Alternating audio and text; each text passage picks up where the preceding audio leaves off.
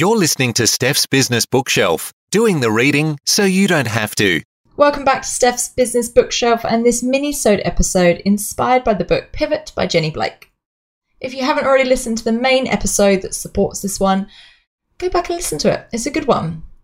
Pivot is all about how planning your next career move is the most important thing. Jenny Blake is a career and business strategist based in the US who works with people planning their next career move.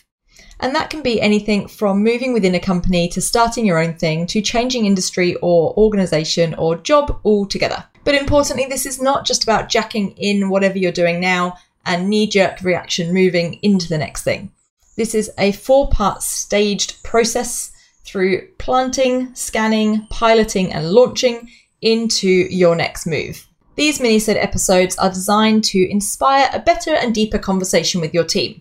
In the work I do as a facilitator and team coach, I often see there is a large missed opportunity for teams to connect in a better way.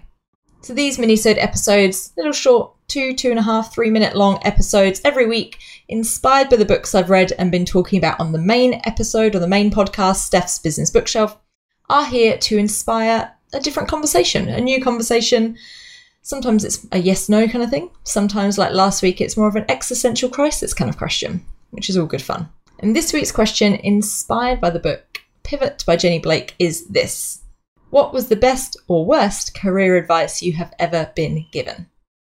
It's a bit of a fun one. It's more of a topic of conversation starter for a quick conversation. You could use this at the beginning of a team meeting, maybe over lunch, but it should be a fun one.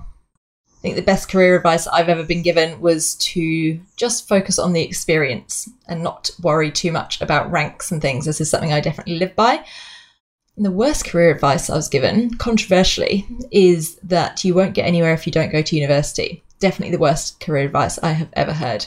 Luckily, I ignored it. If you have this conversation in your team, I'd love to hear what some of the best and worst career advices that people have been given. Contact details are all in the show notes. Get in touch, let me know how you go. But otherwise, until next time, happy teaming.